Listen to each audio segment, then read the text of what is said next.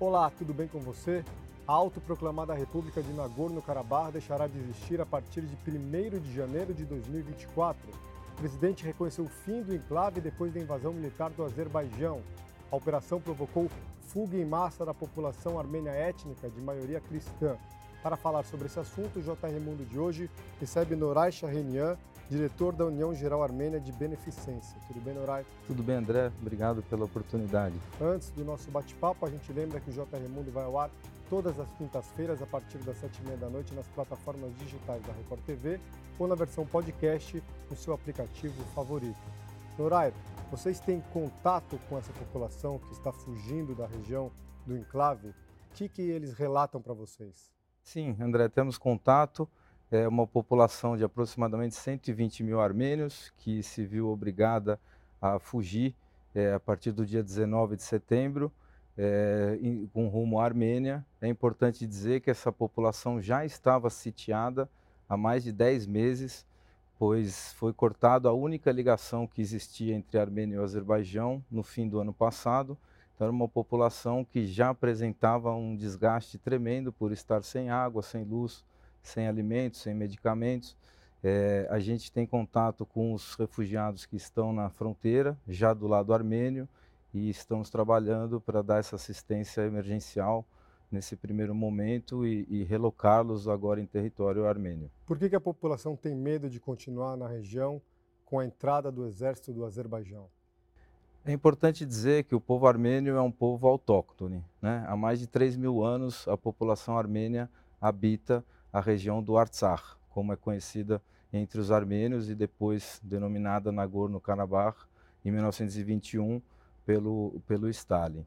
Essa população é de maioria cristã, 99,9% cristãos, é, e que estava sob uma ameaça é, mortal por parte do Azerbaijão, por uma questão religiosa, por uma questão identitária, por uma questão de princípios. É, a gente não tinha mais condições, nossa população não tinha mais nenhuma condição de permanecer ali é, sob risco de vida e de, e de genocídio. Né? Alguns, inclusive, é, que tentaram permanecer nos primeiros dias da guerra foram bombardeados, foram atacados e houveram quase 600 mortos aí dos que tentaram resistir. Vamos tentar explicar para o público em casa. Nagorno-Karabakh é um enclave de população armênia dentro do território do Azerbaijão. Sim. Então, a, a, população armênia, ela data de mais de 3 mil anos como habitantes dessa, dessa região. Nós sempre vivemos dentro dos impérios que, que ali é, se constituíram, seja o Império Persa, o Império é, Bizantino, o Império Russo e o Império Otomano. Né? Então, a população armênia sempre conviveu dentro desses impérios. Com a queda do Império Otomano e a queda do Império Russo, se forma a União Soviética. Né? Com a formação da União Soviética, é, são feitas 15 repúblicas, a Armênia passa a ser a menor dessas 15 repúblicas, surge o Azerbaijão, em 1918, como uma das repúblicas também, e Stalin tira alguns pedaços da, da Armênia e passa para controle do Azerbaijão com as denominadas regiões autônomas. Né? Dentro da União Soviética existem diversas regiões como essa, né? então é uma população totalmente armênia, num território historicamente armênio, mas sob gestão do Azerbaijão. Isso permanece até 1991, com a queda da União Soviética, a população, é, seguindo os protocolos de autodeterminação dos povos, decide proclamar uma independência, é, naquele momento, o Azerbaijão não aceita, se inicia uma guerra de 1991 a 1994. É, a Armênia ganha essa guerra, né? essa população se une à Armênia e se declara independente. Se forma uma república que perdura até 2020 e agora até 2023. Essa república, infelizmente, não teve o reconhecimento da comunidade internacional e se viu obrigada a entrar em guerra com o Azerbaijão, que tentou e conseguiu é, momentaneamente recuperar é, esse território e condicionou a permanência dos armênios à aceitação da cidadania azeri é, e de tudo que vem junto com, com essa cidadania. E os armênios não aceitaram e decidiram fugir. É o fim da República Autoproclamada, então? Dessa República, desse momento histórico, sim, mas não é o fim da luta dessa população que vai um dia tentar novamente ocupar novamente esse território que historicamente é dos armênios. Por que esse território é tão importante? Olha, os armênios eles tinham um território muito maior dado dentro do Império Otomano, com a, o, o, fato do genocídio, da queda do Império Otomano, o território se, se diminui quase que em 20% do original, e esse território era uma das províncias mais antigas históricas armênias. Né? E esse território tem um, um, uma, uma importância na formação identitária, cultural, histórica para os armênios é muito grande. Né? A gente tem é, igrejas do século V, do século IV, tem monumentos, tem é, uma relação muito forte com, com a formação do povo armênio. É um território também estratégico por conta de gasodutos e oleodutos?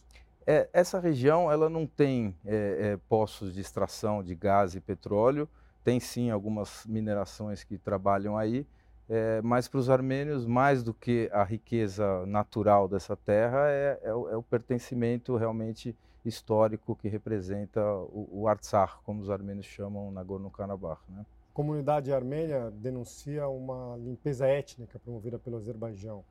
Já o Azerbaijão disse que quem permanecer vai ter seus direitos garantidos. Como é que você vê isso?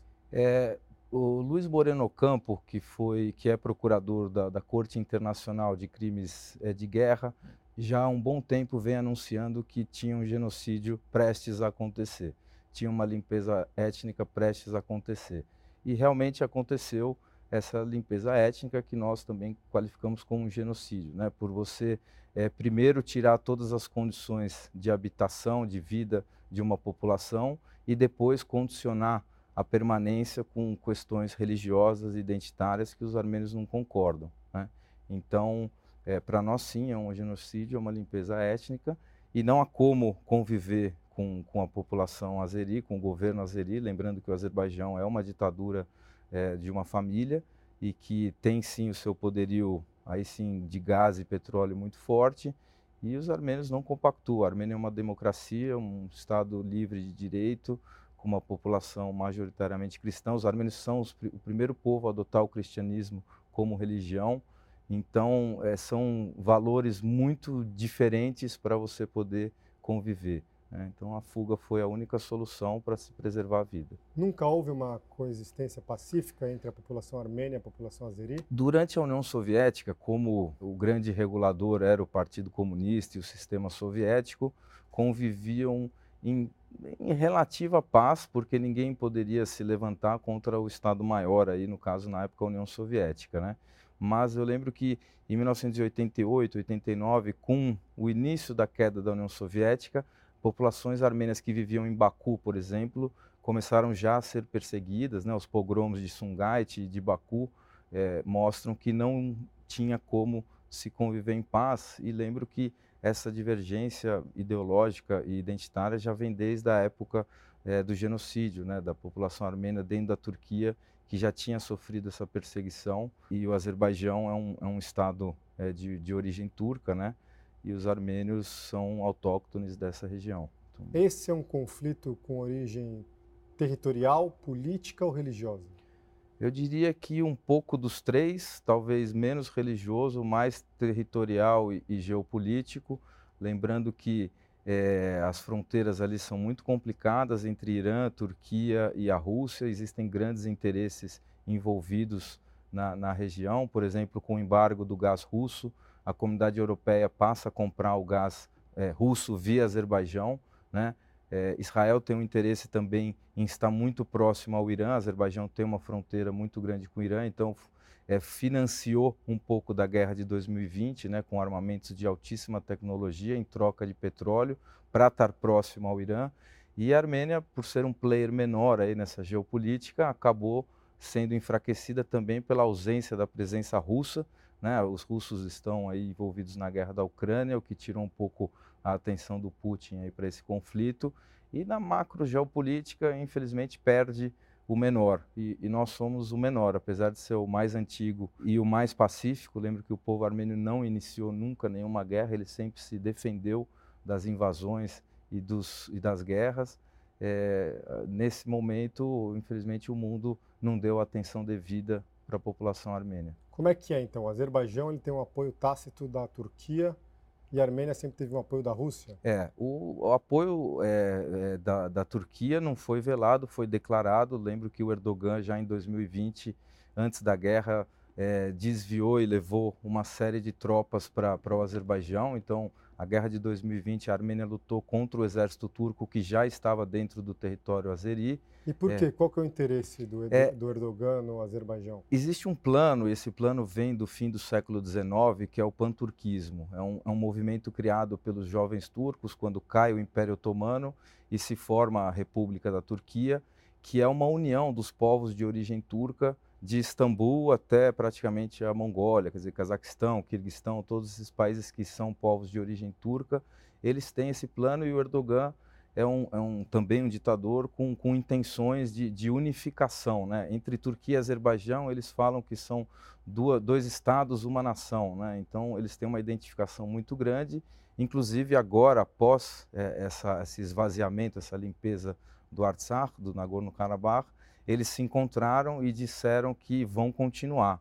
Então, essa é, é, é, a mensagem que o povo armênio quer dar ao mundo, que tem que ter uma atenção aí, porque já estão atacando as fronteiras armênias. Né? Eles querem unificar agora o outro enclave, que se chama Nakhichevan, que está do outro lado da, da Armênia. Então, a leste e a oeste, agora nós temos o Azerbaijão querendo unificar, através de um corredor aí, esses dois, esses dois Azerbaijões, vamos dizer assim. Qual que é o trauma para a população armênia enxergar a presença turca na fronteira, até diante dos fatos históricos? É, é um, uma repetição de um, de um, filme que para todos nós foi um pesadelo. Eu sou neto de sobreviventes do genocídio, é, assim como boa parte da comunidade brasileira, armênia no Brasil. É, então é como se repetisse um filme de guerra, né, de terror, de ódio que os turcos fizeram com as gerações passadas, existe a possibilidade de se acontecer novamente. Então é a repetição de um, de um terror que os armênios é, não querem reviver. E a Armênia é um país pequeno, difícil para se defender. A Armênia é um país muito pequeno, é mais ou menos o tamanho do estado de Sergipe, né? É, é são dois Líbanos aí de território, é um país montanhoso, com fronteiras fechadas com a Turquia, em guerra com o Azerbaijão, com uma relação difícil com a Geórgia ao norte, porém com uma relação muito boa com o Irã. É, os armênios e, e, os persas, os iranianos, têm uma relação milenar de, de respeito e de, de, ajuda. Né? E por que, que a Rússia sempre apoiou a Armênia? o Cáucaso sempre foi é, é, a ponta da lança da, da influência russa para o Oriente Médio, para estar próximo da Turquia, do Irã né, e de todo o, o miolo ali, Israel, Líbano. Então, é, a Armênia sempre foi o posto avançado da Rússia é, com o Irã e com a Turquia. A Rússia mantém até hoje uma base militar é, muito grande na cidade de Gyumri, na Armênia, assim como os Estados Unidos mantém uma base muito grande na Turquia. Né? Lembro que a Turquia é membro da OTAN, a Armênia faz parte da, da CSTO, né? que é a, a organização é, de países aí alinhados com, com, a, com a Rússia. É, então, a influência russa sempre, sempre foi muito grande em cima dos armênios. Né? Os primeiros governos é, livres tinham uma influência maior é, e assim e assim sucessivamente. Como é que o fim da República Autoproclamada de Nagorno-Karabakh mexe com o xadrez geopolítico dessa região? Acende-se uma luz amarela de alerta, tensão, porque eles querem unificar a Turquia com o Azerbaijão e o único entrave hoje é a Armênia. São 60, 80 quilômetros do território armênio que eles querem cruzar para poder criar essa ponte e fortalecer essa presença turca, né? criando como se fosse uma, um cinturão turco de frente para o Irã e, e, e, deixando a Rússia um pouco fora dessa, dessa, dessa geopolítica aí, né? em termos de fronteira. É isso que pode vir a acontecer, espero que não aconteça. A Rússia está preocupada com a guerra na Ucrânia, não, não gostaria, na opinião de vocês, de abrir uma outra frente de combate? Acredito que sim. O exército russo não se envolveu na guerra de 2020. Quando foi assinado a, a trégua, eh, foram nove pontos de acordo aí para se criar essa trégua. Eh, e um deles era que durante cinco anos os peacemakers russos, dois mil soldados, iriam garantir a, a manutenção da, da, conexão com a Armênia através de uma espécie de um cordão umbilical, que é o corredor de Latim, né, que é por onde essa população de 120 mil armênios recebia ajuda da Armênia. Eles fecharam essa estrada, o Azerbaijão, a Rússia não se pronunciou, deixou acontecer, e aí 10 meses no inverno terrível que é o Cáucaso, sem luz, sem energia, sem água, sem medicamento, é, sem comida, começou realmente a ter um, um problema seríssimo de fome, de, de doença, de tudo, e, e, e, sem condições de se defender, quer dizer, enfraqueceram, depois cercaram, começaram a atacar e não teve outro caminho a não ser a rendição. Vocês acreditam que há um silêncio da comunidade internacional diante de tudo que está acontecendo lá? Infelizmente sim, André. Eu acho que existe esse silêncio, essa, essa não, né? Às vezes o silêncio e não fazer nada é, é, pior do que você tentar fazer alguma coisa, né? Depois de ter acontecido isso nas últimas semanas, a gente viu o pronunciamento da Samantha Power, de outros é, players aí de, de da, da União Europeia, mas nada muito efetivo. Só um dado interessante: os Estados Unidos prometeu uma ajuda de 11 milhões de dólares. É, lembrando que o trade é, de, de gás aí que a Europa faz com o Azerbaijão é de 27 bilhões de dólares. Então, existe uma discrepância muito grande de interesses e, claro, passa muito pela economia de não querer abrir mão de um, de um parceiro econômico forte em detrimento de um, de um habitante milenar que não tem muito a oferecer em termos de, de gás e petróleo. Até pela ligação tão íntima entre a Armênia e Rússia, você acredita que a comunidade os países ocidentais eles têm uma tendência maior a se aliar ao Azerbaijão? É, os Estados Unidos quer aproveitar essa situação para criar uma área de influência maior. Então ele tem sinalizado que a Armênia precisa tomar algumas medidas para se afastar da Rússia, para que possa ser ajudado. Por outro lado, a Armênia é, não pode tomar uma decisão extrema, porque a Rússia também pode se voltar mais, pode se voltar dessa vez contra a Armênia é, é muito complexo é, o jogo de, de fronteiras e de interesses aí, mas duas potências aí da geopolítica aument, querem aumentar sua influência na região. Os Estados Unidos tentando ajudar a Armênia e o Israel tentando ajudar o Azerbaijão para poder fazer uma frente para o Irã aí, que é o objetivo maior dos, dos, israelenses. E o país pequeno, então, acaba Exato. esmagado em meio a tantos interesses. Exato. Os armênios acabam ficando acabaram ficando nessa situação bem complexa aí no xadrez geopolítico. Queria que você falasse um pouco mais sobre a situação dos refugiados. Muitos cruzaram a fronteira para a Armênia. É Quase que a totalidade da população de 120 mil armênios já cruzou é, para a Armênia. Hoje a Armênia está fazendo um chamado mundial para sua diáspora, para se fazer uma, uma coleta de recursos, para poder dar as condições mínimas é, de vida para essa população para que essa população possa ficar na Armênia e não saia da Armênia buscando um êxodo em, outras, em outros países. Né? Então, é, têm sido feitas é, é, coletas, doações, abrigos emergenciais, todo um, um suporte aí para essa população. muitos têm parentes na Armênia, então estão se alojando aí, mas muitos não têm. Então, a gente também, como entidade, tem ajudado, né, tem se fortalecido aqui internamente para poder ajudá-los lá é uma situação muito difícil, porque são 30 mil crianças, são muitos idosos, né? lembrando que a força trabalhadora, né, os homens que estavam lutando, muitos morreram. A formação, a base do governo dessa auto-república ficou lá, eles estão lá, eles vão ficar até o dia 1 de janeiro é, para entregar é, oficialmente a, a república ao, ao, ao poder azeri. É, tem alguns prisioneiros de guerra, tem uma situação bem complexa aí da população que ficou. Os que fugiram, a gente, como comunidade, como diáspora, vai fazer de tudo para poder é, abrigá-los aí da melhor forma possível. Então vocês calculam 120 mil refugiados. A população Sim. da Armênia é de 2 milhões. 2 milhões e meio, 2 milhões e 700. Então dá quase 5%. Quase 5% da, da população. E é difícil absorver uma, uma tanta gente assim. Difícil. Me lembro que a Armênia é, recebeu 50 mil refugiados armênios da guerra da Síria. Então, muito recentemente, a gente já sofreu com esse êxodo de refugiados. Depois, quando houve aquela explosão no Líbano, veio mais uma onda de refugiados provenientes do Líbano. É, então, é uma situação muito difícil para um país pequeno, com, com poucos recursos e com muito pouca ajuda do Ocidente. A comunidade armênia aqui no Brasil é de quantas pessoas? A comunidade aqui no Brasil, por volta de 50, 60 mil armênios é, a maioria descendentes dos, dos sobreviventes do genocídio. É, somos a terceira, quarta geração. A comunidade se formou no início da década de 1920, logo após a queda do, do, do, da, Primeira Guerra e da formação da União Soviética. ela está na sua maioria na cidade de São Paulo, né? Uma comunidade super adaptada é, com a cultura brasileira. Tamo, tem armênios em todos os setores aí do jornalismo, é, na política, no comércio. É, e, e, o Brasil acolheu muito bem os armênios e a gente sempre tem esse agradecimento ao Brasil por ter, por ter acolhido lá atrás e esperamos que agora é, que o Brasil está na presidência do Conselho da ONU, seria uma ótima oportunidade para o Brasil se pronunciar e defender na ONU esses 120 mil refugiados que hoje estão na Armênia. Como é que a comunidade daqui reage a essa situação nesse momento? Olha, com muita perplexidade, com muita tristeza. É, boa parte da comunidade já visitou a Armênia e já tinha visitado o Artsakh, então é uma dor tremenda, né? Você perder um território, ver uma população sofrendo da forma como está.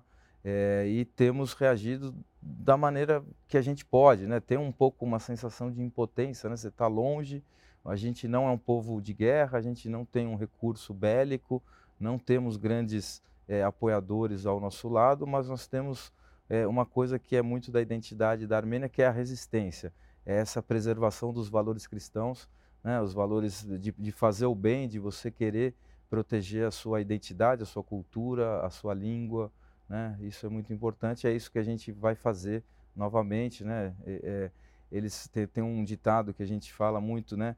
Que, que eles tentaram enterrar os armênios, mas não sabiam que os armênios são sementes. Então a gente novamente vai, vai brotar, vai se fortalecer e um dia a gente vai voltar pelo Artsakh. Você imagina que refugiados dessa região possam ser recebidos aqui no Brasil também? Olha, é, é, é muito difícil esse deslocamento de lá para cá, mas certamente se alguma família do Artsakh demonstrar vontade para vir ao Brasil, nós estamos aqui como comunidade esperando eles e vamos dar todo o suporte necessário. Mas a intenção da diáspora é que essa população não saia da Armênia, que fique lá e que espere. Né? A Armênia é um povo milenar, a gente já teve muitas reviravoltas na nossa história e a gente quer que essa população permaneça. Para isso, a gente vai dar todas as condições possíveis aí como diáspora para que um dia eles possam voltar para casa. A população na diáspora é grande?